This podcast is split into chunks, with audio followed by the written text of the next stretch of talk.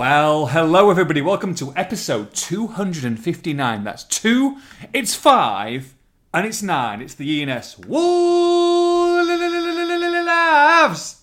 podcast. I'm your host Nathan Judah. Delighted to be joined as ever by Wolverhampton Wanderers reporter Mr. Liam Keen. Liam, come in from Wolverhampton, baby. Hello, my friend. How are you? Oh, I'm tired, mate. I'm tired. Telling we me. Are, we are burning the candle at both ends, and I don't mean coming off the strip in Benidorm straight into a, a behind closed doors game. I'm not talking about that. I must admit, seven years ago, Liam, um, I was getting married to my good wife Alana, and I'm stood at the altar, and you wait there for a couple of minutes three, four, five, eight, ten. It's a true story. 185 people here, Blenheim Palace. 15, four groomsmen. 20? 22 minutes later, Alana walks down the aisle. Thankfully, for me, I'm, I'm still married to this day. Don't know how, but I am. But that feeling was absolutely brutal. Liam, last night, between 6 pm and midnight, I got those vibes again. It was the same feeling. I felt I felt nervous, I felt clammy, I started having second thoughts, but my oh my, what a finish. Matheus Nunes, baby. He's a Wolves player. Well, I mean, I was on my day off as well. so- You were on your day off. I mean, yeah, you know, I didn't. You know, these things happen. You know, it didn't. It didn't take. Uh, it didn't You know, you, long- you blow the biggest transfer fee of all time at a football Yeah. club. You know, it is what it is. It's day to day. It's you know your average your average uh, average Wednesday night, pal. Well, exactly. I mean, luckily, uh, I was. Uh, I was just sat in watching uh, watching TV with the uh, the other half anyway. So uh, it was perfect. It just, you know, every episode that went by, thinking, hmm, it's got to be any minute now, surely. And then- Just texting, going, any chance? They're gonna just wait, just waiting for the message. Like, yep, it's on the way, and it, it, it took a lot longer. I mean, look, Wolves do tend to do later announcements anyway. I mean, it's just the you know the way things work. They tend to they have a lot of they've got a big team that do you know the announcements and videos and all this kind of stuff. This has Uh, got to be the graphics latest. and- hasn't it? This could be one of the latest I of think all it's gotta time. be. It's got to be. Uh, aside from maybe like a transfer deadline day, I think didn't uh, when Benik Afobe returned a few years back. I think that was Ah, really, yes. I think that was really late on a transfer deadline. Um, Yes. But other than that, Cue, you know, cue the Grandpa Simpson gif of him walking in and walking out again. But yes, carry on. But yeah, I mean, yeah, they, they tend to do it late, but that was that was definitely late. But uh, But it's glad- glorious. I mean, what a finish. I mean, it's all about how you finish, and my good God. That's what she said. Hey! Um, it's, it's, it's 9.41am, Liam. It's incredible. Get it out of your system, lad. Oh, well, I mean, I'm sat, I am sat in the ENS towers in the uh, in the conference room. Uh, so Editor next uh, door. Luckily, luckily, I don't think anyone can hear the uh, the smut that's going out of my mouth. It's, uh, um, I mean, just incredible. What a signing. What a coup for this football club. What an absolute pleasure and exciting talent to come here and to be able to watch week after week after week. And, you know, we can go on about some of the signings they've made, but this just seems like, okay, striker aside, which we'll come on to in a bit, this has gone from what a lot of people thought was a shocking window a couple of weeks ago to probably the best window. In fact, it is 100% the best window, arguably. Not arguably. Since since since Wolves returned to the Premier League, and arguably, actually, the best window ever. It's absolute the caliber of player we are going to be seeing at Molineux and away, and potentially, you know, at Spurs on Saturday is is amazing. And what a jewel in the crown in Matheus Nunes, Liam. One hundred percent. I have to be slightly careful here because I don't want to be, you know, too over the top and, and try and stay as objective as I can. But I'll give a little hint of, of my thoughts uh, in that I would say. And look, we know what kind of player Ruben Neves has gone on to be, what Jota was, what Boly was for many years with Wolves. There's lots of very good signings that Wolves have made since Fosun bought the club in 2016. But as a signing coming through the door on day one, the kind of player they are when they arrive, um, Matheus Nunes has to be the best signing that, that Fosun ever made for Wolves because he, he arrives as a ready-made. class ready. He, hundred percent. He, he arrives as a ready-made Champions League footballer. Um, I, I, which I didn't think I'd be talking about this summer. I really didn't. It's amazing. Um, absolutely incredible signing. I, I think he's. I mean, you have to look at the uh, the references he's been getting from at home and abroad. Um, Pep Guardiola, everyone you know remembers that quote from February when, when City played Sporting in the Champions League. Um, they actually won five 0 that day as well. Um, so Sporting got smashed, but he in Well, his might, I mean, some people might not know, so you have to please say, say Exactly. It it was in his broadcast interview. Uh, so that there is a couple of videos Wolves fans have been ha- very happily putting around on Twitter as well, uh, I don't blame them. Uh, to say you know, from Pep Guardiola saying he is already one of the best players in the world. If you have a manager like that saying it, that says everything you need to know. You get in former Liverpool players on Twitter tweeting about Wolves signing Nunes and saying why are Liverpool not jumping on this right now? They need a midfielder. Um, he is we well we know that Liverpool like him. Um, they they were after you know, a midfielder this summer or in the next window or two, and um, he's one of a few players that Liverpool like. We know that's a fact. Um, but he's also a player that Wolves like, and he turns down West Ham and he arrives for no European football at Molineux. Um, there's a lot of things that go into that. Of course, Mendes, the Portuguese contingent, the manager. There's a lot of things that go into that as to why he's chosen Wolves. But regardless of that, even if it's just this season he's with Wolves, it's an unbelievable signing. Um, five year deal, Liam. Fee up to £42 million, £38 million plus add ons. I mean, that takes their spending to just over, including the four million, 102 million pounds this summer. 102 million pounds. Nunes 42, Guedes, Guedge 27.5 million, Nathan Collins 20.5 and and don't forget Hwang who obviously became a, a permanent player this summer at 12. That's uh, that's fifth or sixth on the spending charts. Um, I think I believe this summer uh, compared to all Premier League clubs. And look, arguably with the way that money has been spent with the, with a couple of them as well, it's got to be one of the top three in successful windows. A lot of clubs from the outside looking in would die to be Wolverhampton Wanderers at this moment in time in their squad, in the talent they've got. And I've got to admit, and I put it as a tongue-in-cheek question a couple of days ago. If you look at Wolves' as strongest eleven now and Manchester United's strongest eleven, I tell you what, I don't want to be Manchester United, not even close. There's probably two or three players that be kicking around that team, squad even, but the rest of them, it's it's amazing. It's very very exciting. The expectation is going to be massive. It will take time, but this does does seem like Liam a second evolution of what could be an incredible unit here. I have to totally agree with your comments about Manchester United, by the way, because I said this last season when Wolves went and, and won at Old Trafford. Um, that they I don't want to make two, it just about United. It's about Wolves, but just the comparison and the change in. I, I think in- the comparison is really important though because we're talking about uh, one of the biggest clubs in the world here that should be fighting for the Mm-hmm. title. Um, Wolves, who are in their what fifth season now back in the Premier League, and last season the midfield two of Neves and Moutinho was head and shoulders above the Manchester United midfield. You add Nunes into the mix and a Dendoncker, by the way, who I thought has had a very good start to the season in these first Yeah. two games Agreed. And that is a very strong four-man midfield. Um, and, and also, I mean, if he stays with the club, Gibbs White uh, can drop into uh, a sort of three midfield and plays the more advanced uh, of those as well. So I, th- I think it's a, you know the options there are really are really quite strong. And don't forget Conor Ronan and Luke Cundle backing that up. Uh, I mean, obviously, you know. There may be scope for, for them to move on, of course, potentially Cundle on loan. But um, look, I think the, the, the depth is one thing we've been talking about for so long with Wolves. Midfield we've been talking about for so long in terms of the type of signing they need. And this ticks all the boxes. It gives them depth, quality depth, and it gives them a midfielder who I've been saying all along is the kind of midfielder they need. Wolves didn't need to sign a number 10, and even though they are playing with a number 10 now, Podence, Gibbs White, those kind of players can play there. Even Guedes can play there as well.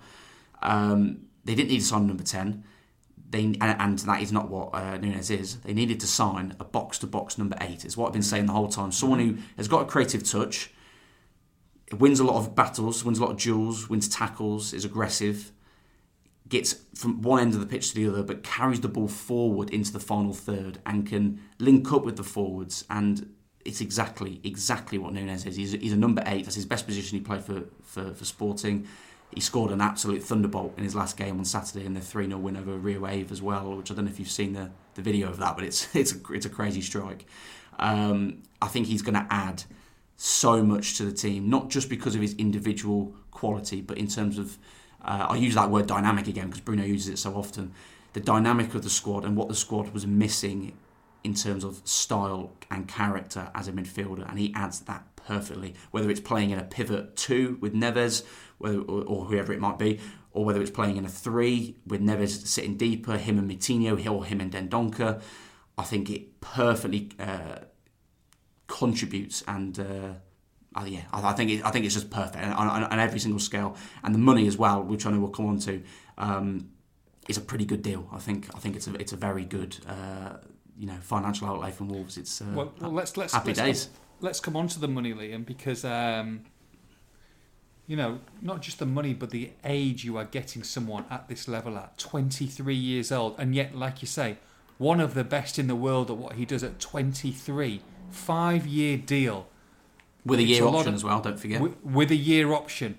This is absolutely huge, and it's such a smart deal. You talk about blowing your transfer record um, transfer record fee out of the water. Which, by the way, on a, on another note, because he's doing flipping, flipping brilliant at Anderlecht, and I don't think he cares whatsoever. But he just gets that slight monkey off the back from fans who are saying Fabio Silva, your record signing. Even stupid journalists who are having a pop yesterday morning. People are people are, are you know certain established broadsheets and, and European experts who just don't do the research and making snide little jealous comments. It's embarrassing. I mean, I have to ask quickly. Sorry to interrupt you, but mm. you don't. Obviously, you don't have to name them. But can you tell me what was said? Because I genuinely didn't see this. or um, give me um, some sort of inkling of what was said. Someone replied about, about about Nunes coming. A lot of the fans uh, and and um, a, a, certain person who works for one of the broadsheets just put, put um, oh, Fabio Silva worked out well as your record signing, something like that, as a, as a wow. tongue-in-cheek comment of which obviously got absolutely bombarded. Very funny, um, yeah. And then the, yeah, there's a certain person who works for the Athletic, not Mr. Tim Spiers, who's um, who, who, works um, on a lot of the European teams, and uh, basically just went on the, the old school rant of Mendes and Portuguese, and and, and um, you know this this would never happen, and just incredibly terrible opinion and not doing your research, which was which was poor. Actually, the guy worked um, worked. He um, he was at the same school as me the year below now. But um, yeah, strange, strange individual. Anyway, but uh, less less said about that, the better. But yeah, Moving what I'm on. saying to you, Liam, 23 years old, again, one of the best players in the world at his position. Four, five years time, you know, new deal. Hopefully, maybe like in three years time, as you normally do or whatever. But from a value point of view, this guy's only going up. It's a very, it's not as if this kid's coming at 28, 29 and he's paying a, a record fee like a lot of other clubs are paying, by the way, for people a lot older than that. It's people going into the 30s, some of them. But from a value point of view, yes, they've spent a lot of money, but to get what you're going to get back in return eventually when, let's say, he does depart Wolves, for me, it's an incredibly smart piece of business. And that is a massive part as to why Wolves have spent the money on him as well, because breaking the transfer record is never you know an easy thing to do. You know you got you got to put the money where your mouth is, and and Wolves have done that, and um, that as I say is a massive part of it because he's a kind of player that all the expectations are is that he will be worth far far more than 38 or or even 42 uh, mm-hmm. if the add-ons uh, come into effect. He'd be worth far more than that. We're talking double, du- double, double or more. Uh, mm-hmm. Uh, you know that's the kind of um, you know, positive references he's been getting from from pundits, uh, other journalists, agents, fans, clubs that would you know, sporting directors.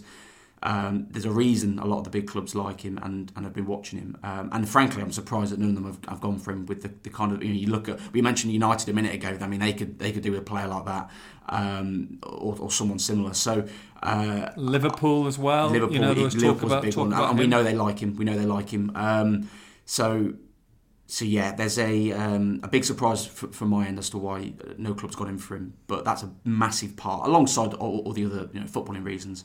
Massive part Wolves have taken um, take, taken the deal really because they liked him, they watched him for a while, and the opportunity was there to sign him for what I think is a pretty good fee and, a piece I did with Aaron Barton, uh, one of the uh, sort of a Portuguese football expert. Um, he said he expects it to be a snip for Wolves um, in, in you know the next coming years, really next year, maybe two years.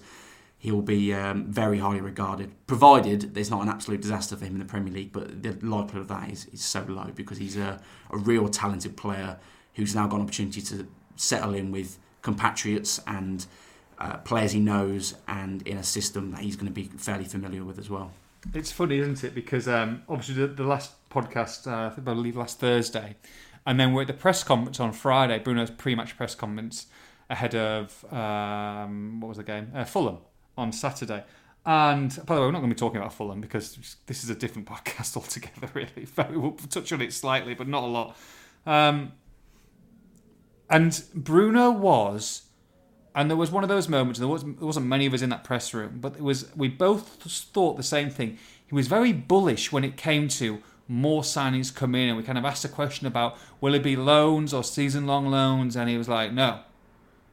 There'll be there'll be there's deals coming. There's you got the impression he was very confident there will be permanent deals or a permanent deal coming in, and um, you know we kind of joked and, and, and thought, look, this would be the dream to get someone like a Nunes, but and I, rem- I remember specifically coming out of that press conference and we're walking to the car, me and you, Liam, uh, just about to do our, our video uh, previewing the game, and I turned to you and you turned to me and I said, I think Nunes is coming, you know. You got that impression that he, he thought something big was going to happen, and walking out of that press conference, you felt, and obviously he knew at the time, I'm sure that if, if maybe had to cross the I's and dot the T's, but but that that was very much on. This isn't a deal that's happened in two days' time. You know, this has been going on for, for quite a long time behind the scenes. Um, it, you just got that impression that something something special was going to happen. Uh, sorry, you just said cross the I's and dot the T's. Oh, you know what I mean. I could, you know what I mean. It's, after you said that, it's the only thing I could hear. It's, it's more, uh, morning time. But you, do, do, you feel like it, do you feel like that was that was what was coming? Yeah, you did feel it. You know, yeah, you, you did feel something was in the air. We definitely felt it from that press conference because uh, the bullish is the right word. That, that's how he came across. He was very confident, um, and we'd obviously heard a couple of rumblings about Nunes at the uh, so I think it was maybe even a month and a half, maybe late June, something like that. It was quite early on. There was some rumblings about Nunes at the time. There wasn't really much in it. Um, of course, I was interested in, but the money that was being spoken about at that time in pounds, not in euros, was close to fifty, um, it, it, and that was a fee that would have been very unlikely that Wolves would have spent. Um, hence why, even only a few weeks ago on this podcast, I said, look, it's not going to happen. Nunes arriving because of the kind of money that was being quoted for him. The fact that it ended up being 38 is, is part, again, another uh, sort of cog in the wheel, part of the reason why Wolves have been able to bring him in. Because um, it's very unlikely they'd have gone out and spent 50 million flat on a player. So, um, but yeah, I, I, mean, after that press conference, I went in um, and Wayne spoke to a few people and actually uh, it was I was beaten to um, beaten to the punch by uh, I think it was Record. I think that's the the, the Portuguese media outlet. Um, beaten to them by a few hours um, with with the news, which uh, well, you know it's just the way it goes. But I, I, I did get wind that there was talks. Um, was trying to figure out how far along it was, and then it all came out. Hence why I was able to get my piece out fairly quickly after that because I was able to sort of uh, verify it quicker once it's already out in the public, which is um, which is sort of standard practice really. But um, but yeah, it was um, that was a really sort of quite exciting evening actually. Uh, I think what was it? Was it Monday or Sunday? I'm forgetting what day it was now. Um, um, I think it was Monday or Tuesday. I don't know. I can't even tell you. I'm the days all blend into one now. It might be. It might have even been Tuesday. I couldn't. I don't even know. Um, I think it was Monday, but uh, it was quite an exciting evening that because once because I'd started to get wind, was was trying to firm it up because the last thing I want to do is put something out that uh, is is not correct and not true, mm. um, which is always why I'm very sort of cautious on on double checking things. Um, and then obviously the stuff in Portugal comes out, I get it firmed up, get it out uh, fairly late on on uh, I think maybe ten half ten Monday evening, um, and then I'm sat there and I'm actually talking to Rosie, my partner. And I was just like almost in almost in shock because it's just such a big signing because we know how fondly he's thought of. Again, I'll mention it again. The, the money Wolves have spent, I think, is a very, very good deal. So every single aspect of this deal, the contract length, the money spent, the kind of player Wolves have brought in, uh, and then of course the position and what they needed for the squad. Um, I think it ticks absolutely every single box, which is such a almost a relief to say because it's nice to have this kind of positivity and seeing what what the, how the fans have responded to it as well. Um, they I think they realise how big a sign it is. It's taken a while, hasn't it, for this to get going, this transfer window, Liam? But it, it's got going in in incredible fashion.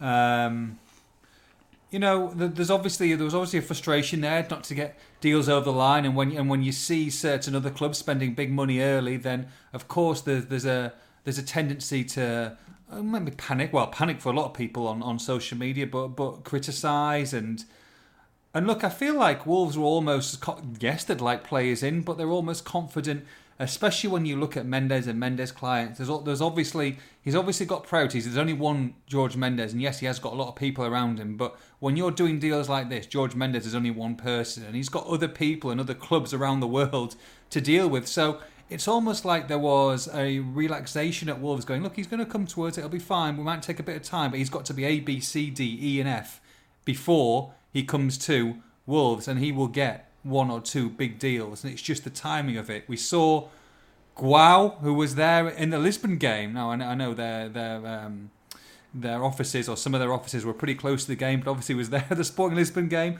Guau was there on Saturday. George Mendes was there on Saturday. We both saw them in the toilets multiple times. You were going to shake your hand and put your hand up. I'm like, don't put your hand out at the toilets, Keno. You don't want to do a shake. No one wants to shake someone's hand Which in, I did in the bathroom. I know you didn't. I know you didn't. I was like, I was like, it was a, it was a good situation because you've always. I've had that a few times when you, even when in the normal, the normal toilets at Wolves, and I'm, you know, you, you've just gone for a, a quick pee and you're washing your hand, and then someone says, "Oh, Judah, put your hand out." Oh, what do you do?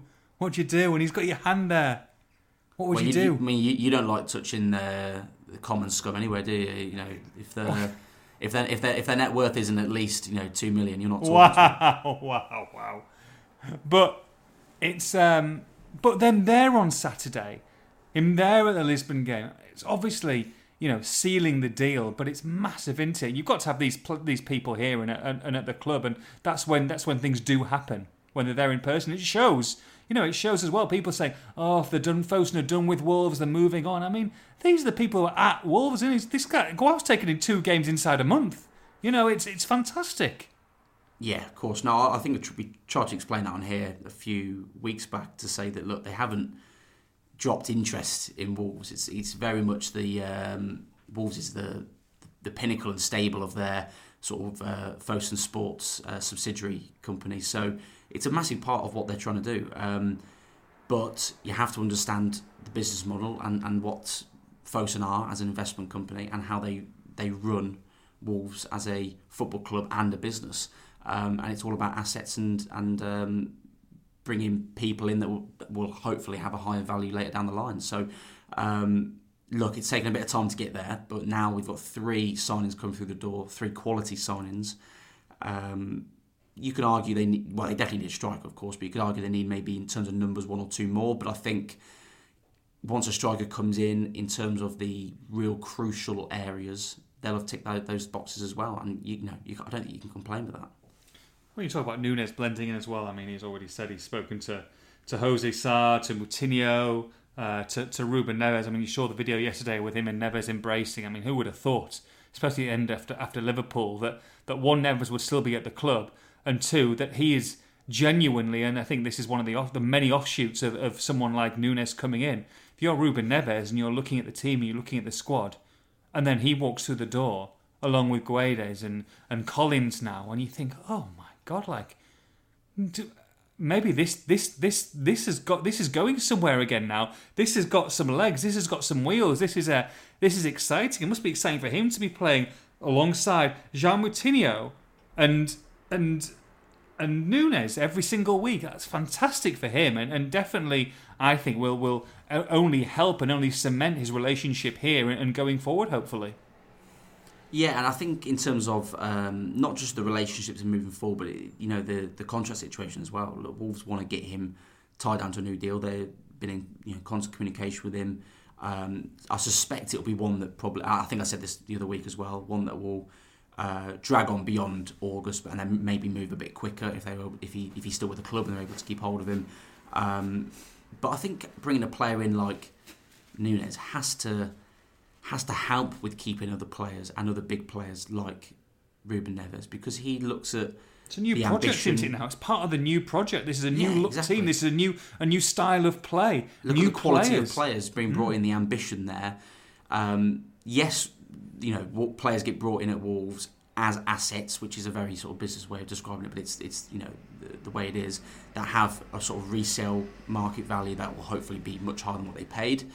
Um, but at the same time, Wolves also want to break into you know top six, break into Europe, and, and get there more consistently um, to then you know generate more income and and sort of you know keep the wheel turning. So.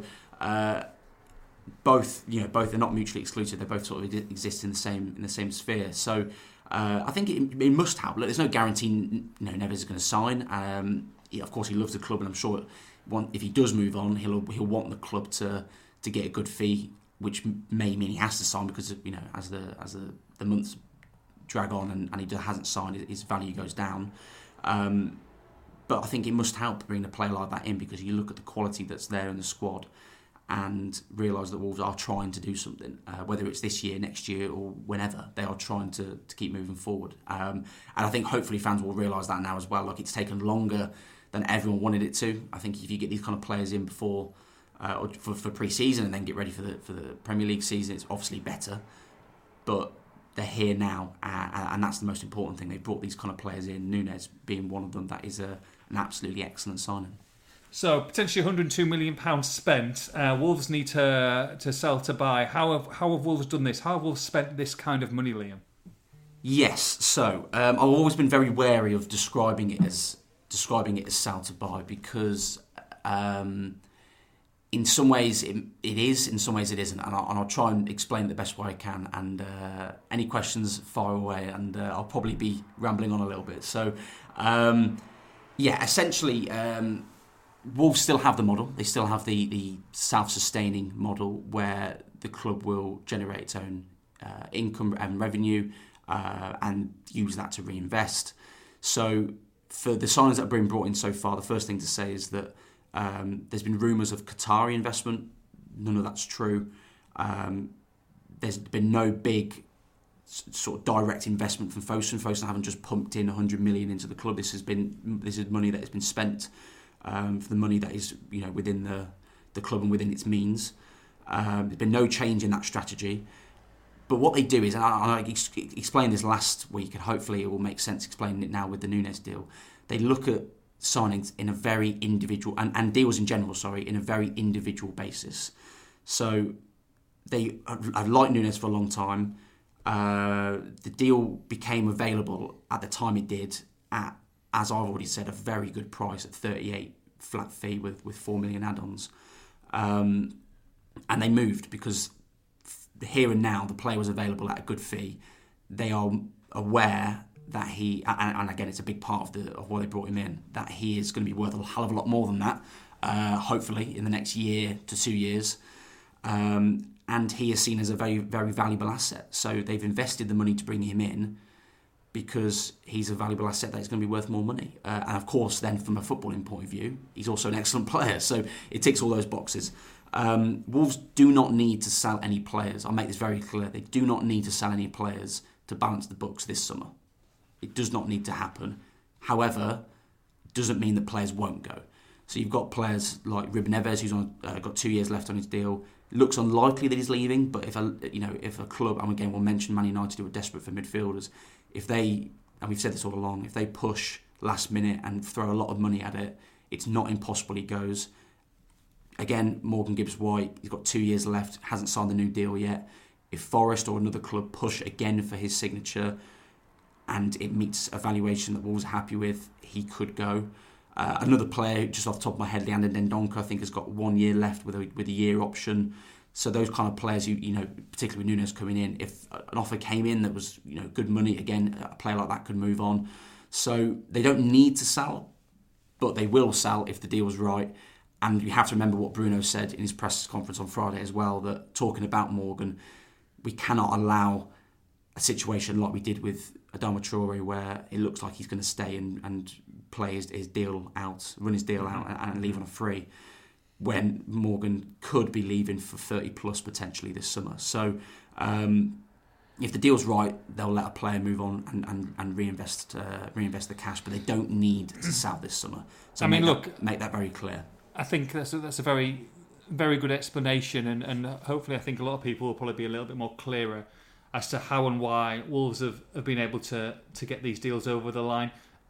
Look, I think, and they're completely different positions and they're completely different people. But if, if someone would say, and there's always that like for like, if you have to sell Morgan Gibbs White to, to, to get a, a, a Matheus Nunes, then I think the majority of people are going to do it. However, it doesn't work like that. But No, exactly. but you do feel if someone was going to leave this football club, would you say that the likelihood or the mo- the, the most probable player for big money at this moment in time would be Morgan Gibbs White? Yes, I, I would imagine so because it's gone very, very quiet with with Ruben Neves, and it has been for a while now. Um, again, doesn't mean there won't be late interest, and and you suspect there might be, but um, yeah, I, I would imagine that Morgan is the most likely one because, uh, you know, he's. I, I, wouldn't. I'm not going to necessarily put this on him, but I think his his people have certainly just sort of flirted with the idea of of moving, which is commonplace in football. You know, agents and and, and all that. They they talk with clubs, and uh, of course he knows Cooper, the manager, as well. Um, the kind of money that was being offered was was good money, but not quite what Wolves were after. So, and you know, as as it's been reported elsewhere, and as far as I understand it as well, Forest have sort of backed off for the time being. And in the um, in in last week's podcast, I said there had been no fresh bids, and I don't believe there has been since. So, look, it really depends if there's interest, if if Forest or another club comes back in for him. But if they do and they push again and the money's right, it's very possible he could go. If they if they've got no guarantees of him signing that deal, um, if they can get him down to that deal, look, he, he may not go anywhere, but that, that contract and whatever the money being offered is, and if it's the right money, is, is really the, the sort of sticking point as to whether he, he stays or goes. Um, just one more point as well on the sort of the finances and, and Fosun and, and the strategy. So, uh, as I say, the, the strategy hasn't changed, and they do it very um, sort of individually. It's almost in some ways a coincidence that Nunes has become available at the same time as they wanted to bring Guedes and, and Collins in, and it turns out they've spent 98 million with well potentially going to 102 as you say. Um, it's also don't want to get sort of hopes up that they're going to spend 100 or 200 net spend every single summer because that's not No, going to be, no, not going to be the case. So I think some fans will probably see it as oh look, Fosun have, are now interested again. When of course you know they've always been interested. It's not that they've just turned the tap back on and they're now going to you know just let the money start flowing. Um, some windows will be quieter. Some will be some will, be busier. Like of course this summer and, and the money they've spent. Um, and it, again, if the right player is available at the right price, which is the sort of cliche phrase that everyone at the club uses because it's the way that they work, um, they'll bring that player in. And if it's not right, and it's not the, the right price or the right player or the right contract, whatever it might be, that player won't come in. So um, it's it's a it's a very different way of working in comparison to how a lot of other clubs do it. Um, but it's yeah, it, yeah it's, it's exactly how they do it, and, and a big part of it, as I've already said, is younger players with potential to grow, with potential more salons, um, uh, sort of more added value further down the line. Collins is a is a great example of that as, as well as Nunes. In the past, we've got Neto, Jota, Neves. Uh, Traore, when he came in, it was worth a lot more up until his contract started running down. So um, those are the kind of players they bring in, and that's the kind of uh, deals they do and how they do them. So I hope that makes that makes sense in um, in the way that the uh, the model works. And it's as I say, it's almost a coincidence that Nunes has become available at the price he was this summer, and that they've t- and ended up so far spending this amount of money. Because had he not been, they wouldn't have brought him in, and it would have been 40, 50 net spend. And then if obviously Morgan goes, it would have been a lot less than that. So um, so yeah, I hope that I hope that makes sense.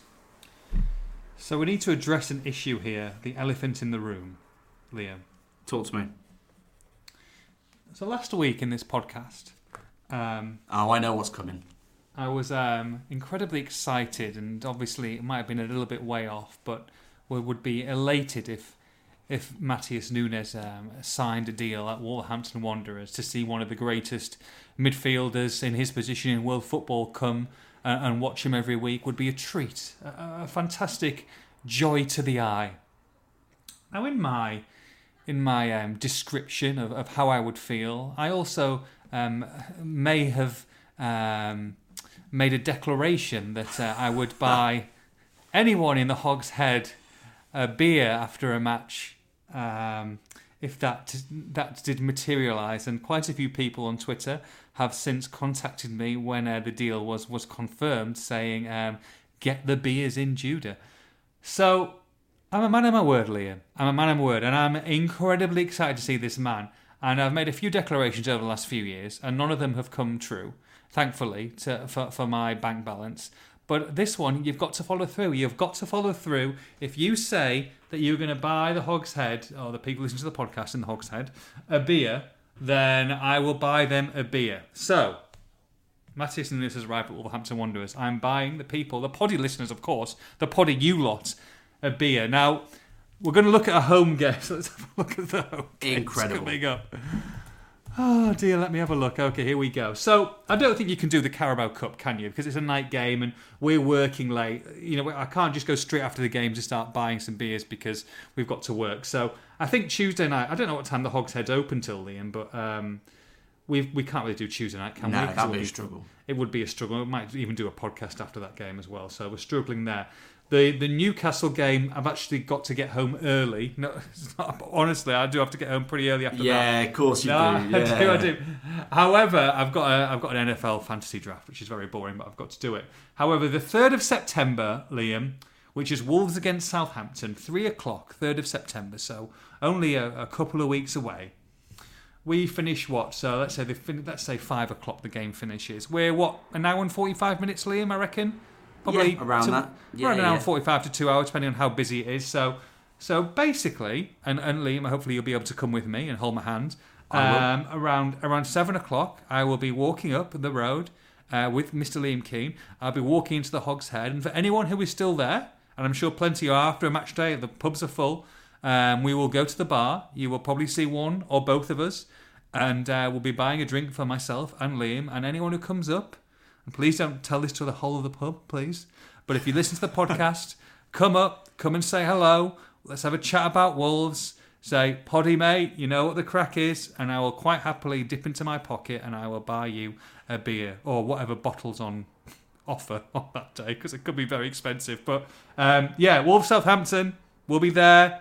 I'll be I'll be um, I'll be sealing the deal, and uh, you're more than welcome to come and join me for a free drink. How's that?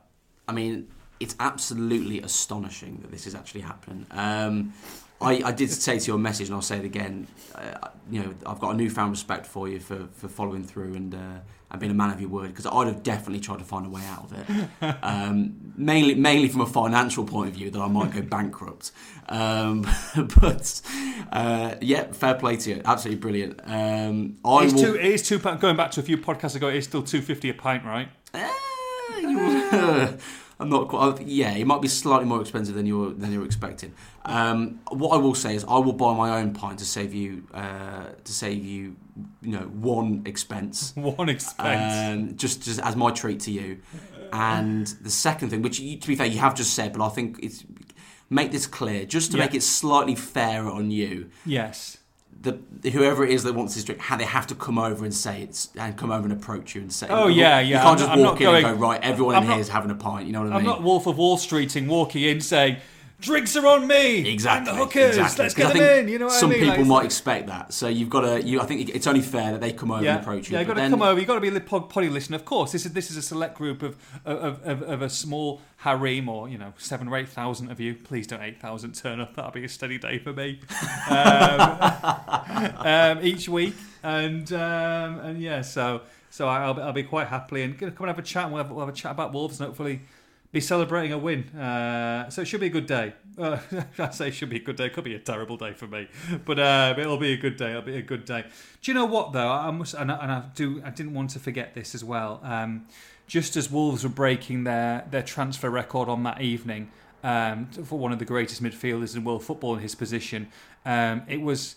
It was a pleasure to see um, Sandwell Town down the road, um, uh, West Brom nil, Cardiff City nil, uh, 22nd in the league. Um, Yeah, anyway, appar- apparently they're going up automatically. That's why. automatic promotion, baby. Oh, Useless. Oh, you love it. You love to see it. I mean, there's levels to this game, mate. I mean, Wolves, are spending. Wolves are spending 38 million, bringing in a record signing, one of the best midfielders in the world. Um, they they've got you know old Wolves players. I w- I wouldn't say rejects because I do like Jed Wallace, but they've got old Wolves players there. You know, swamping it at the bottom of the championship. You know, levels. It is, it is level. Tell you what, talking about levels, that that video unveiling as well. Um, absolutely. I mean, the, the media team, honestly, they're they're fantastic. But this this um, this video and the editing that that must have taken to do that video from a from a, a kind of a video geek sometimes from a, um, my point of view, watching that and watching the way that it was done. Uh, just so slick and uh, props to props to everyone. Um, but Tom Stent, um, video producer there as well, I know had a lot to do with it, and um, absolutely superb. If you haven't watched it, haven't watched the unveiling video, it's it's a beautiful piece. It's, it's art. It is art these days that you watch, and um, it's probably um, like I say in a geeked out kind of way my favourite unveiling that I think I've seen in my time at Wolves. Absolutely brilliant. So make sure it's only I think it's about a minute and a half long or something. If you haven't had the chance, watch it. It's absolutely superb. Right, let's go on to the bigger the bigger side of things, the general midfield, Liam. Now, Neves, Dendoncker, Moutinho, you know, you've got Guedes or Guedge, you know, you've got you've got Gibbs White, Podence, Neto, Adama Traore. Where should they've got one point from the first two games, Liam. Okay. Uh, they weren't great against um, against Fulham, especially in that second half. A lot of positives in the first half. Same old issues. You're looking at this squad now, striker aside. Where should Wolves be looking? Because the expectation will be there now. The expectation, when you look at that squad, as it is at the moment in time, if you keep this squad now and add maybe one striker, I don't think many people could argue that Wolves are probably outside the top five, probably the sixth or seventh or eighth best squad quality of squad there. So should Wolves be aiming for European football this season, or is it? I'm not going to say transitional season. It's not a transitional season, but obviously they've got a new style, they've got a new player, they've got new players. Is it just top half and then we really go for it next year, or do they have to go for it this year? Is European football now not an expectation but a massive goal? It's a massive goal. It has to be a goal. Um, you have to. I, I think a successful season would be improving on 10th. Of course, the way last season ended and finishing 10th in general from the positions they were in was pretty poor end. But they have to aim for improving on that and then aspire for, for Europe. It's not easy to get into those European places. There's lots of very good teams. Um, but I do think Wolves are more than capable of it. However, I don't think it's a disaster if they don't get European uh, the European spots this um, this year. I think if they can improve on tenth and build on that for the following season, I think that's still a successful season. Uh, alongside maybe you know a, a, cup run or two, which I, I, say every year that I would love to see. So I think you know that's got to, that's got to be a target as well. Um, but I think that would that would be a successful season. But it also hinges very much on, on how this window ends. You know, do they bring a striker in, which of course is, is now the aim uh, or has been an aim for for a while. Um, but it's the you know the priority now certainly. Do they bring a striker in? Do they keep hold of Gibbs White and Neves, etc.? If they can keep everyone together and bring a striker in, um, of course it depends on the caliber of striker we're talking about. But you know the kind of players Wolves are going for. It's not going to be you know some 19 year old kid from down the road.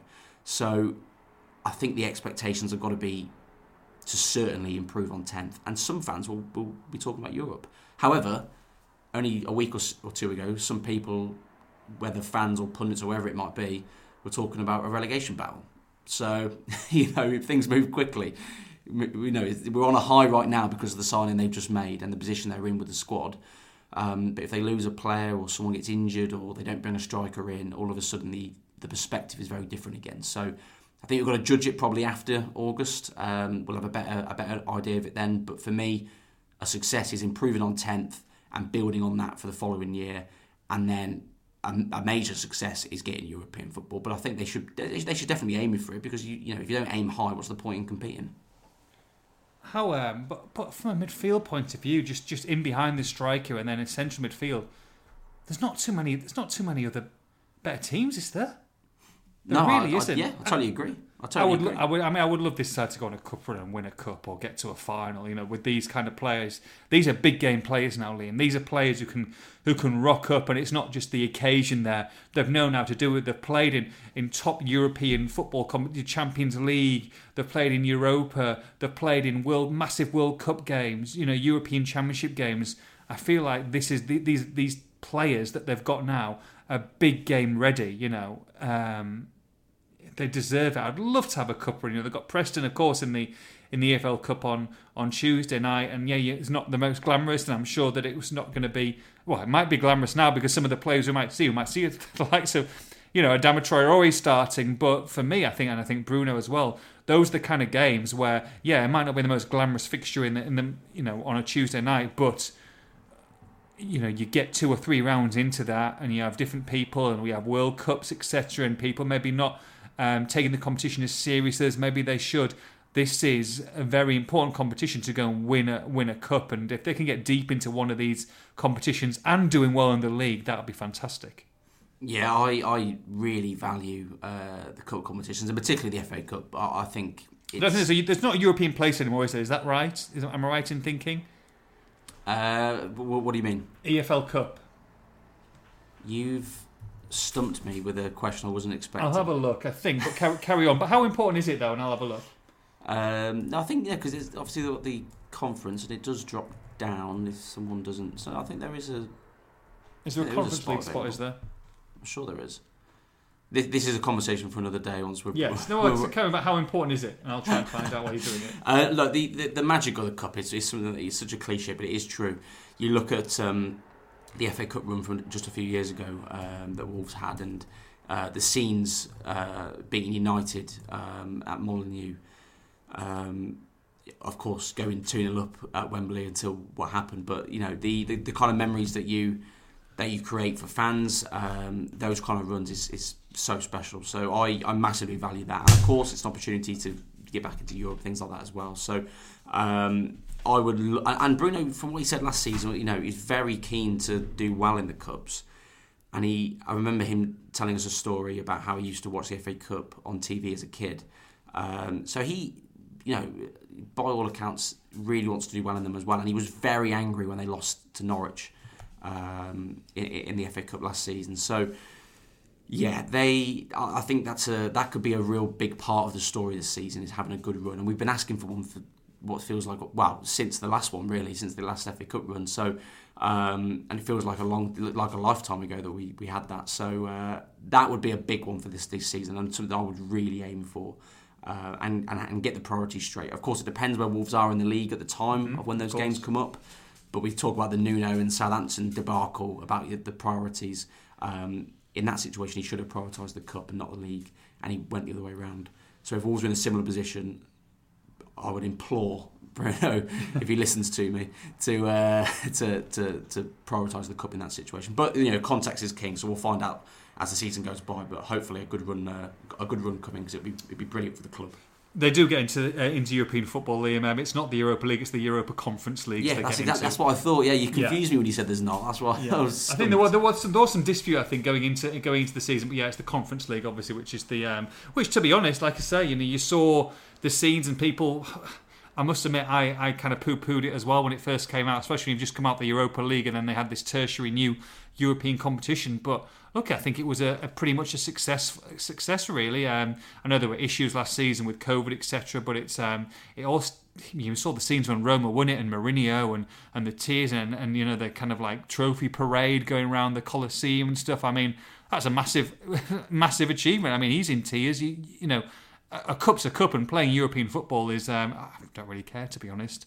Um, it would it would be it would be fantastic for this football club. But they need to they need to start getting some wins. Let's be honest. And look, Spurs isn't going to be easy, and we'll come on to that in a little bit. But at the same time, bloody hell, it's exciting, isn't it? And people saying I'm not renewing my season ticket, or you know I'm quite happy that I haven't got a season ticket. Blah blah blah blah. You know Wolves are, are on the down. I mean that just shows just shows credit to to Fosun, to Jeff, to to everyone involved because um, the excitement's definitely there, and it's it's kind of like an excitement reborn, isn't it? yeah, you know, as I say, the perspective changes once you get a, a big signing through the door, which is always the case, you know, at any club. Um, but well, yeah, I think Guedes as well, and you know, yeah, exactly. And and by the way, I have to give him a, a mention. Um, Collins, I think, has been absolutely excellent since he's come in. I thought he was superb against Fulham, alongside Max Kilman as well. Mm-hmm. Um, so look, they they they made some really good signings. Look, numbers wise, it might not be quite what everyone wanted or expected, but three quality signings like that, you know, you, you have to have a bit of positivity going into these next few games. And look, they may lose against a very strong Spurs side, but you've got to stick with uh, hopefully what is the the journey with Bruno and, and this squad because he's getting them in the new system, he's getting them with some bringing some new players in and integrating them. Um, and I think in the long run this season they'll, they'll have a good year. How excited are you now? You, you must be pretty excited. You know, Wolverhampton Wanderers report, and you get to see some of these players. I mean, some of these players, especially for fans as well, you see them in in a lifetime. We've been lucky enough to see the like the likes of Jota and Neves, but now you're keeping hopefully Neves, and you're seeing Nunes and Guedes, and uh, you know, and, and, a fit Neto, and, and hopefully Raul coming back. I mean, teams will not want to play against Wolverhampton Wanderers this season, but from a spectacle point of view, it's great, and I'm, I'm so pleased for the fans as well that they get to they get to carry on this journey of seeing basically you know generational talents. Exactly, exactly. Uh, I mean, I you know no disrespect to players I grew up watching um, in, in a Wolves shirt, but they're they're not on the same level as the kind of players we've seen over these last five six years uh, at, Wolves, and the the level we talk about levels, talking about Old Sandwell Town a minute ago. I mean, the levels Wolves are going to, um, and hopefully going to keep improving on, um, is something that I don't think anyone really could have expected a few years ago. And I understand. I, I think there's a place for for both points of view here. Some people think, you know, you they're they're failing now. They haven't brought a signing in. You know, we can't look back on you know the League One days and think how lucky we are now. We've got to you know we've got to keep improving and keep pushing on. And then other people say, look, you know, realise how quickly we've come in the last six seven years, etc. etc. I think there's a place for both opinions. For me, I think you have to have a bit of perspective and realise how far the club has come, how difficult it is to jump higher um, but how they're still committed to trying to do that, and um, and you know they're very business oriented in how they run the club, uh, which of course is modern football in general now. But there's the ambitions are there. They want to go higher. They want to improve, and they, when they bring a signing in like this, I think that that screams volumes. And uh, and I'm very excited, very excited to see what he can do, how he integrates into the squad, and then how they can push on in the next the next few months up until the World Cup break. And uh, and yeah, I think they'll, as I say, I think they'll have a really good season. I'm looking forward to it. Let's me let's be greedy, Liam. Let's be greedy. It's my pie. I'll cry if I want to. I want another. I want another present. Um, it's been incredible the last couple of weeks uh, for signings. Striker is the one that I think maybe to complete the set of every single you know position filled of what what they want. Raul Jimenez is not going to be back for Spurs, and I'm sure you'll be probably getting an update from him um, from Bruno on on Friday. So. Um, so where are Wolves in this striker search? I assume they're actively looking still. Um, there's a couple of mentions, I guess, especially after the Portuguese situation with with uh, Gonzalo Goncalo Ramos. Um, but but is there any interest in him? And going forward, do you expect Wolves to bring in a striker permanently or on loan? So yeah, to, to sort of attack the uh, Gonzalo Ramos one first. Um, you know, of course, he's a player they they like, they've looked at. It's an easy link to make playing at, uh, at Benfica. But I, I, what I'm hearing at the moment is that there's no movement, um, no movement for him. I remember, I think it was about a month ago, I tweeted to say Wolves weren't in for him then, and there was heavy rumours at the time. That was true then, still true now. Um, and it'd be interesting if they if they sort of increase their interest over the next couple of weeks or so. But it would take at least 25 to 30 to bring him in permanently, uh, as far as sort of the numbers that have been quoted. Um, I said it'd be a surprise if they brought in a, midfielder for a lot of money, and, and they did.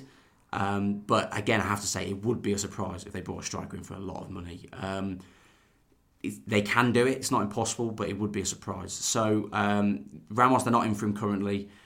In terms of the striker search, Batshuayi and and Hwang Ui-jo were you know on the short list, but they've they've called quite considerably now. Um, so I wouldn't expect at this moment in time either either of those to come in. Uh, but they are looking at a striker. It's it's a it's a priority. They want to bring one in. Um, I think Bruno's made it very clear as well, talking about it that you know he needs a striker in, and um, and I would you know, hedge my bets to say a loan with an option is it's potentially more uh, more viable, more likely. Um, but it'd be interesting if they spring any more surprises. And and then just finally on Raul as well. Um, there was a lot of you know banter on Twitter about the guy sat up in a tree because of the Guedes signing. Um, and I did see a picture some bloke tweeted of him up in a tree, and I want to I want to go to this tree. We're going to have to do a podcast from this tree, mate. And Raul Jimenez on the pitch, uh, on the training pitch, doing a bit of running. Um, now I have to make this clear. I, I, I, can't verify whether this picture was a recent picture and he's telling the truth, or whether it's a on all picture and it's a load of rubbish. Um, so hopefully it is true, and he's you know he's getting closer. But we did suspect sort of back end of August earliest he might get himself back in.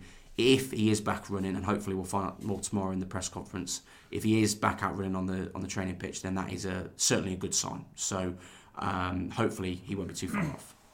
Now, Liam, we we, um, we both had a late night last night and woke up early this morning to get this podcast uh, done and dusted uh, before I uh, drive to the old London, the old Big Smoke, head of the game against Spurs on Saturday. Um, what's the first thing that you need after after a late night when you wake up and uh, I know you talked a little bit randiness this morning, you know, first thing after two or three minutes in this podcast. I don't, I don't want to know. But when you wake up early in the morning, Wow. what do you need? What do you need to revive yourself to get yourself in the mood to wake yourself up? Uh, on, I've got a on. feeling there might be a um, a sponsorship message is coming Well, up. no, no, no, no, no, don't, don't, don't, don't preempt it. What, what Oh. do you need? What do you need in the morning to, to, to give yourself a bit of a kickstart to your day, a boost? I'm going to name something which I don't, I don't actually have very often, but I do very much like, and I know something you'll be disgusted by: a sausage sandwich. Ah.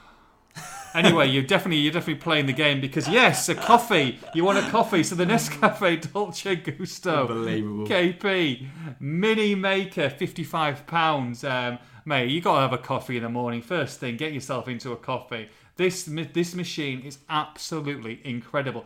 It comes in a variety of colours, but I'm looking at the maroon and grey at the moment.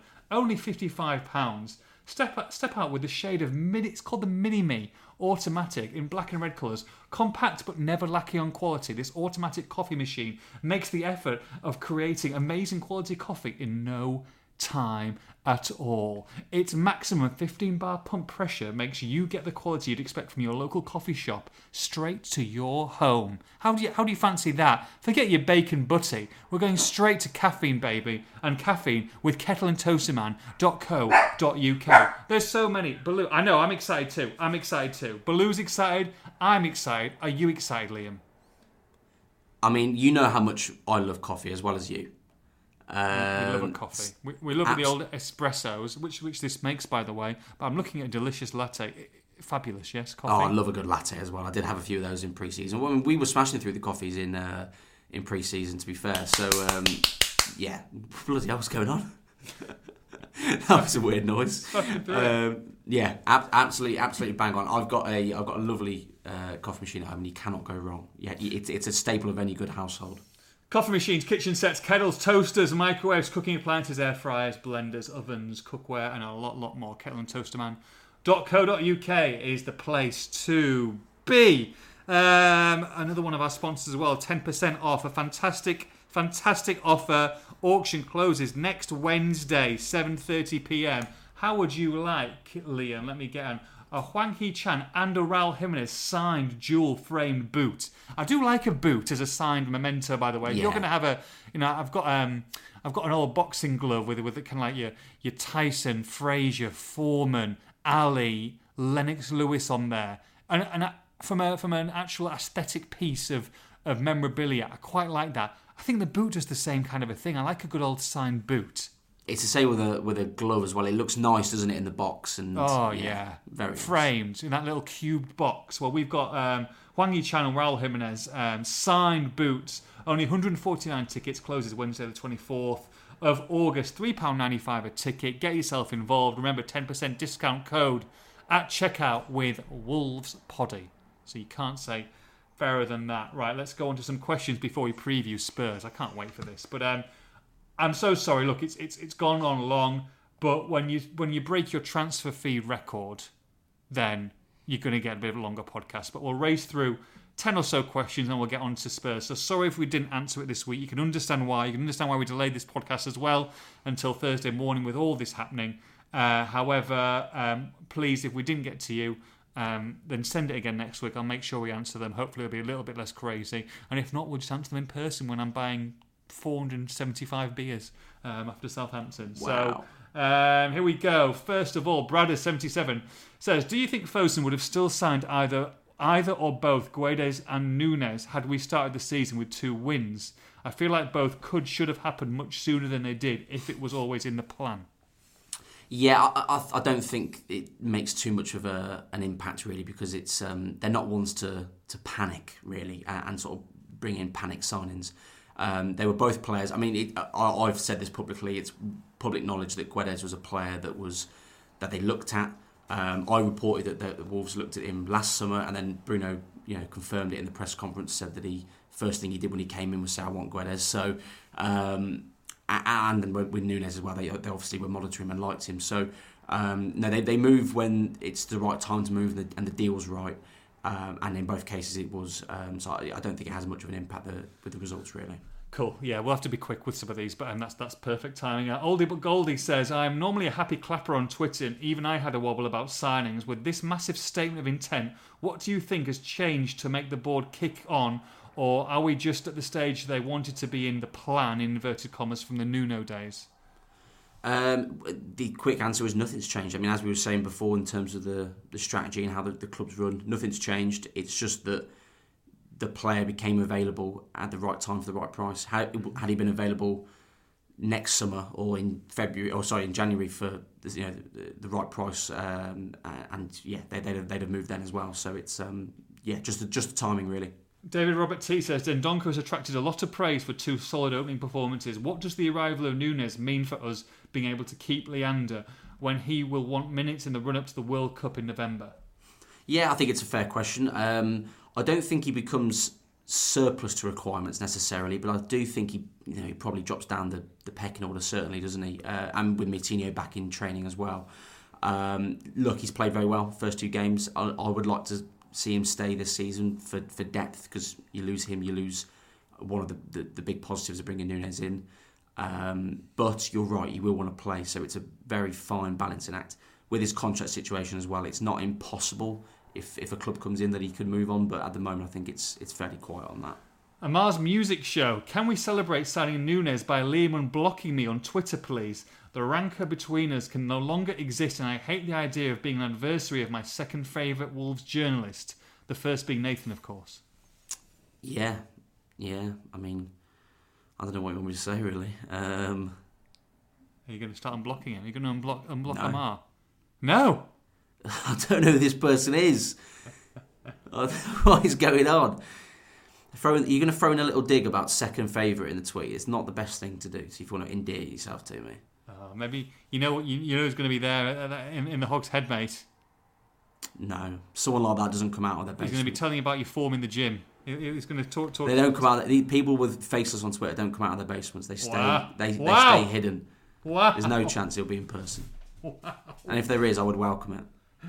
Caucus Wolf is Nunes the biggest transfer coup Wolves have pulled off to date. I think, as I said at the top of this podcast, I think so. Genuinely, as a player who is ready to go, oven ready, you might say. Um, oh, there's, and, there's, there's, an appliance for that. yeah. See, look, I, I, yeah, I know, I know the, I know the tricks. Um, yeah, oven ready, ready to play. Genuine Champions League footballer. Neves has, of course, turned into that. But when he, you have to remember, when he arrived at Wolves for 15 million, he was uh, a wonder kid, as the song goes. So um, yeah, I think as a ready-made player, he's, he's got to be the biggest.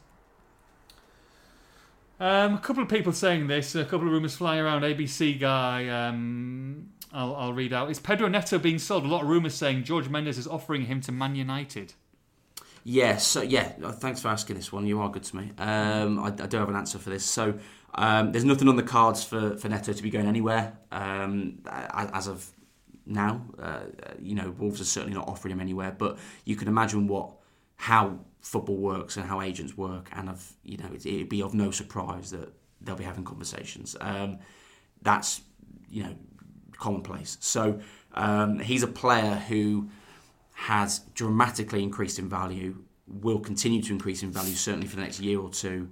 Um, Wolves, of, of course, uh, you got, no plans to let him go this summer, um, but he is a player like many of the other players, and Nunes included, who was brought in not only for footballing reasons but for the asset they are and how their value increases and how Wolves may be able to make money on them in the future. So um, you can't predict how the business will go. You know, if, if United make a surprise move this summer and it's a lot of money, again, it's like with any other player, he can move on, regardless of his contract being until 2027. Um, all that does is leave Wolves in a good position to get you know the maximum money for him. Um, but he's well liked by clubs. If one moves eventually, then then of course you know he'll move on for the right fee. So um, there's nothing planned. He's not being um, you know necessarily going to be going this summer, but it's, it's a player like with many of the others that probably will and, and potentially move on at some point. What would be a, a ballpark figure? Would you say, Liam? And I'm putting you on the spot. But, um, I think right now, make that head turn. Yeah, let's say let's say let's say you know next week um, a big bid comes in and they might have to to look at it. Uh, what kind of uh, money would would make heads turn? I think with his age, obviously we've seen how good he is, the contract he's under, but then also it's not going to be, you know, 80, 90, 100 because of that he's just come back from injury and getting back into play again. I think 50 um, is probably a fairish at the moment, um, but I think he's I think he's potentially worth a lot more than that. Um, Reggie, out of our three new signings, uh, Nathan Collins, Gonzalo Guedes, and Nunes, uh, which one would Liam Keen take down on the jiu-jitsu mat? Uh, well, that's a you know, there's two different questions there. Which one would I take down, or which one would I choose to take down? Uh, the answer is I could take all three. I mean, that, we all know that. uh, no, I'm joking. I'm joking. Um, Collins is a big lad. I'm not sure I fancy that. Uh, I don't think I don't actually know his height off the top of my head, but I don't think Nunes is particularly small. I think he's at least six foot. So, um, yeah, he, he, no, he'd be all right. I, have to go with Guedes. Just he's the smaller lad, and I'll just yeah, be nice and easy.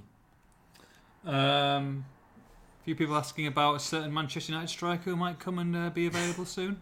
I mean, if Wolves can pay for Cristiano Ronaldo's wages, uh, one thing, I'll be gobsmacked. Secondly, he wants to, to leave United to go play Champions League football, so I don't think he's going to be coming to uh, 10th place Wolves.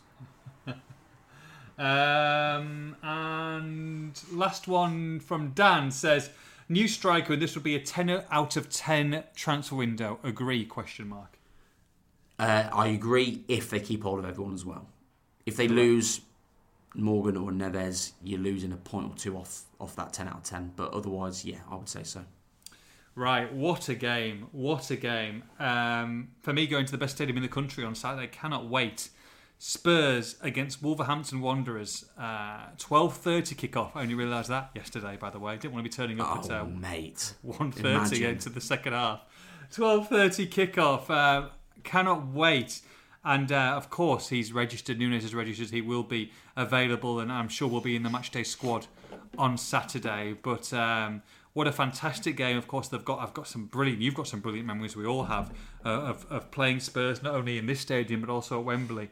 Uh, they've got a good record there. They're only one point from the opening two games, but um, you know, a daunting game against a very good side. But with the likes of these players in the squad, I'm very hopeful that Wolves can go there and get a result. Uh, how do you see it playing? I mean, you might you might say I'm wrong here, but I expect Nunes and Guedes to both be involved. I think we'll both see them on Saturday. Whether we see them from the start or not is another question. Uh, what do you? Uh, what, how do you see it going, Liam?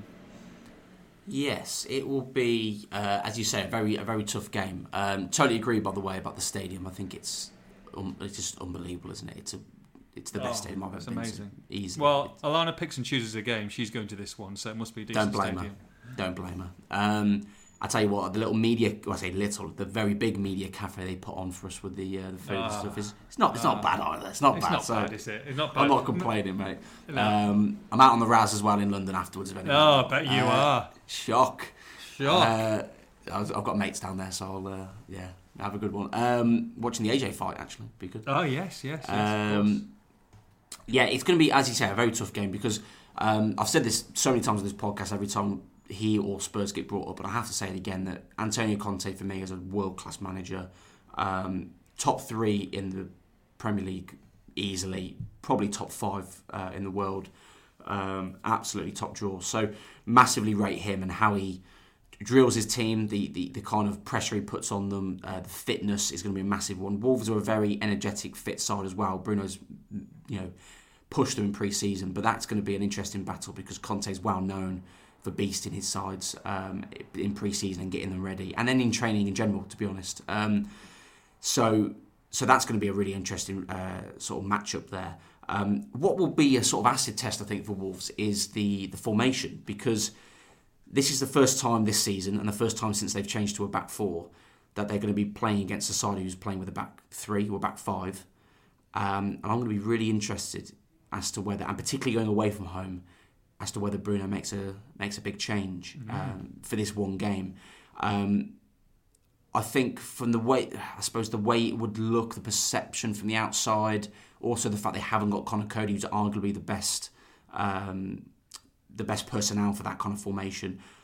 I would suspect they probably stay with the back four, um, Yeah. and then it will be really interesting to see how they get on, um, sort of breaking down, uh, breaking them down. Um, but I think he'll maybe. Maybe play three midfield um, if is ready to ready to play. Uh, of course, he's been back in training this week. Um, I think we may see three midfield with with Neves, Moutinho, and Dendoncker. Um, I would imagine Nunes, considering how close it is to the game, would be on the bench.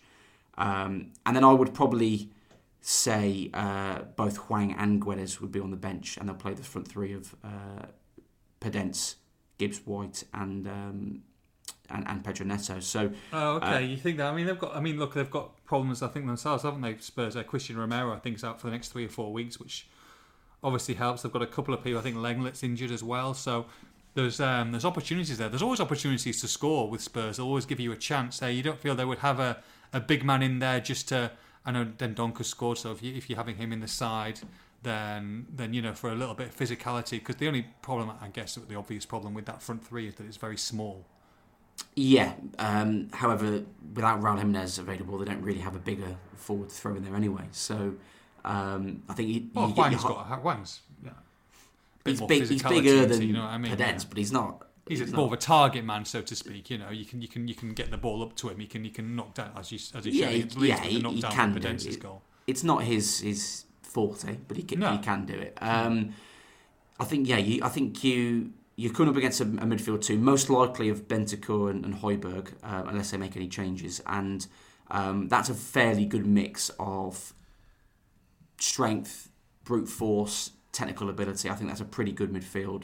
Uh, obviously, they've got Bissouma, who they could put in there as well. So, um, I I think they'll go three and try and and, and flood the midfield and find the spaces for the front three, then to to, to get onto to the three centre halves. I think because they're not they're not going to be able to flood them necessarily with the back three or back five with the forwards. I think they'll do that in midfield instead and try and, and try and win the second ball, um, and, really probably play a bit more uh, of uh, of a counter because you're going away. Uh, to what is actually a fairly decent atmosphere actually um, for, for Spurs and, and a very good stadium uh, away at a very good side with a very good manager so um, have to be slightly more cautious and that's why I think they might go 4-3-3 um, and as I say I, I don't see, purely because of the formation change I don't see Guedes starting purely because of the how close it is to the game I don't see Nunes starting but it'll be um, it'll be interesting if uh, if he swings any other surprises and if he does change to a 3 or 5 but um, I suspect he'll stick with 4 Yeah. Um, Nelson Semedo, could you see him start and, and Johnny on the left? I mean, look, um, the fullbacks haven't covered themselves in glory to start the season. Let's be honest. Um, Ait-Nouri, I thought had another disappointing game. And of course, gave the penalty away. Jose Sá um, did the you know did the business and, and and look, Wolves got the first point of the season. But if Semedo, who looked very good in those twenty minutes, if he is deemed eligible to play and ready to play and ready to go from the start, maybe not 90 minutes, but maybe 60 minutes. Could you see Johnny coming in on the and maybe transferring to the left hand side where we've seen him obviously mostly in a Wolves shirt and, and Semedo starting on the right?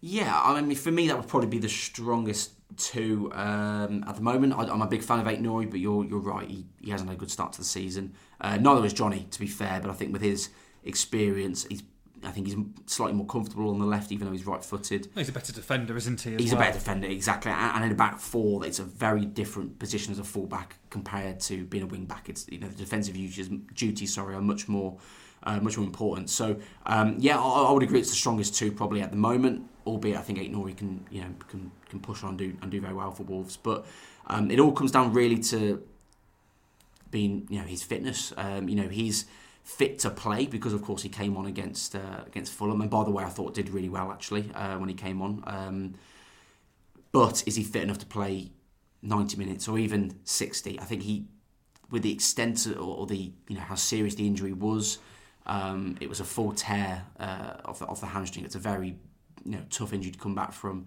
um, and it's an awkward one to re-injure as well. I suspect that they'll give him a bit more time. I think start to build his minutes up uh, within the next week or two before he gets to start. Um, that's just from you know past experience of players coming back from injury and sort of how long it genu- genuinely takes, particularly with hamstrings. That would be my sort of educated guess, but perhaps we'll find out more the, at the at the. I think long term, or certainly once he's ready to start, for me the starting two is Johnny and Semedo until or maybe he gets to, to grips with the fullback position a bit more. Um, and of course he's young and, and, and he will learn. So um, so yeah, I would like to see that eventually, but I'm not sure it'd be quite ready for Spurs. How um, how good if they do hold on to their players? By the way, is that bench going to be? And you're going to compare and contrast that bench from Leeds' bench when you've got, you know, a, a strong eleven and, and the squad. You're going to have you know players, quality players, missing out on the squad. Going to have the likes of you know people vying for like the last place on the bench if everybody's fit, of course. You know, like a, a Mosquera and a a Hwang and these kind of players who are, you know, there's going to be there's going to be some competition for places on the bench, let alone in the starting eleven, which is crazy from from where we were, you know, three weeks ago. Well, exactly. Um, you know, again, Moutinho's come back into train. Hopefully, he'll be ready for the, for the squad. So he's another one to add in there alongside the signings. Um, the difference in the bench from a frankly criminal bench against. Uh, against Leeds uh, to, to what it hopefully will be now, and particularly even when Raul comes back, and if they do bring a striker signing in, um, it's going to be worlds apart, uh, and it will look a lot healthier. Of course, you get the odd injury here and there, which happens throughout season, is going to impact it, and you will see the odd younger player come in here and there. But overall, I think it does look a lot stronger, and the manager needs those options in general, but even more so now that it's five substitutions as well. So for him to have those options is going to be crucial, and and it will change games for Wolves as well.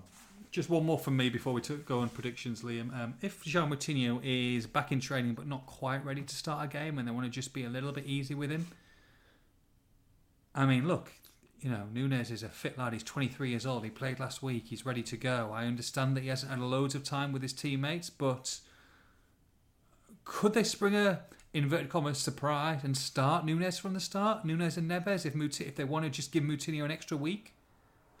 Uh, yes, and I'll explain why. So I think that if they play a two, um, I don't think either of them start. I think Neves and Dendoncker start.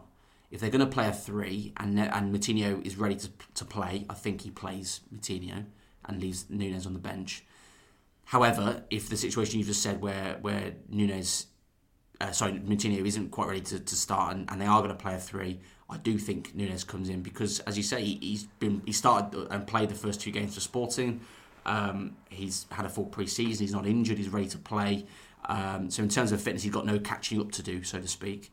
He's ready to play. Uh, the only thing is just a tactical and you know getting to grips with what Bruno wants and, and, and what you know get used to what his players or teammates rather will um, will, will do. But you know, he's an intelligent footballer. He's, he's capable of doing that in a short space of time. Uh, I think it's unlikely, but it's certainly not impossible that he starts. All of a sudden, now you've got five substitutes this season. You, you keep your players, and you've got some amazing options. And it will Wolves will be able to use that not in European competition as well to their advantage. I think it's incredibly, incredibly excited. And also remember, um, keeps other managers and other teams second guessing with what, what formation and, and, and players that they can use and they're going to start. It's it's a it's a brilliant window so far. Let's hope that they finish well because um, this is sensational. I make no apologies that um, that we've talked about Matheus Nunes for the majority of this podcast, but hopefully the offshoots of have kind of um, answered all your questions if we didn't answer them during the actual uh, Twitter question stage because um, it's uh, it's it's incredibly exciting. So let's let's finish off with the predictions. We're giving away, not just giving away a home shirt, Liam, this week. We're giving away with numbers on the back, names and numbers, a Nunes shirt, lettered and numbered to the max. Crisp, to the max. home, beautiful shirt. Because Liam Keen's going to nail his prediction. He's going to nail this score prediction this week. I'll go first, finish it off with you, and um, and if someone wins, then you are going to get a, a Matheus Nunes shirt, freshly uh, crisp in its cellophane wrapper from the Wolves Club shop. I'm going to go on a limb and I'm going to say cracking game of football. Tottenham Hotspur 2, Wolverhampton Wanderers 2. I actually can't deal with this. Oh, Liam, Mate, don't. I swear to you, I swear Stop to you. this. This is I getting... absolutely Stop swear because I already had the joke of saying I'm going to, I'm going to go with a Desmond. I was already had that ready to go. Stop it. I Stop swear. I, this is this is two weeks in a row now. You've copied me. Can I This copy is- you? it- I've gone first, man. This is shocking. I am. I'm, I'm going to stick with it though because I it was in my head. I'm not going to change it now. I'm going with a Desmond two two. You're going for a Desmond 2 2. Oh, what a great game. I'd love that. Desmond 2 2 in a couple of home games. Get three points on the board from them too, and Wolves will be back up halfway up the league and uh, and eyeing those European spots. It's been a pleasure, Liam. Um, I shall see you on Saturday. Uh, 12.30 kickoff, remember. Don't forget 12.30. Don't forget. Don't forget, not, there. not 3 o'clock, 12.30. Um, amazing week. Thoroughly enjoyed this podcast. It's been great. Um, it's good to be a Wolves fan. From me, from Lee, We'll see you on Saturday. Take care. Bye-bye.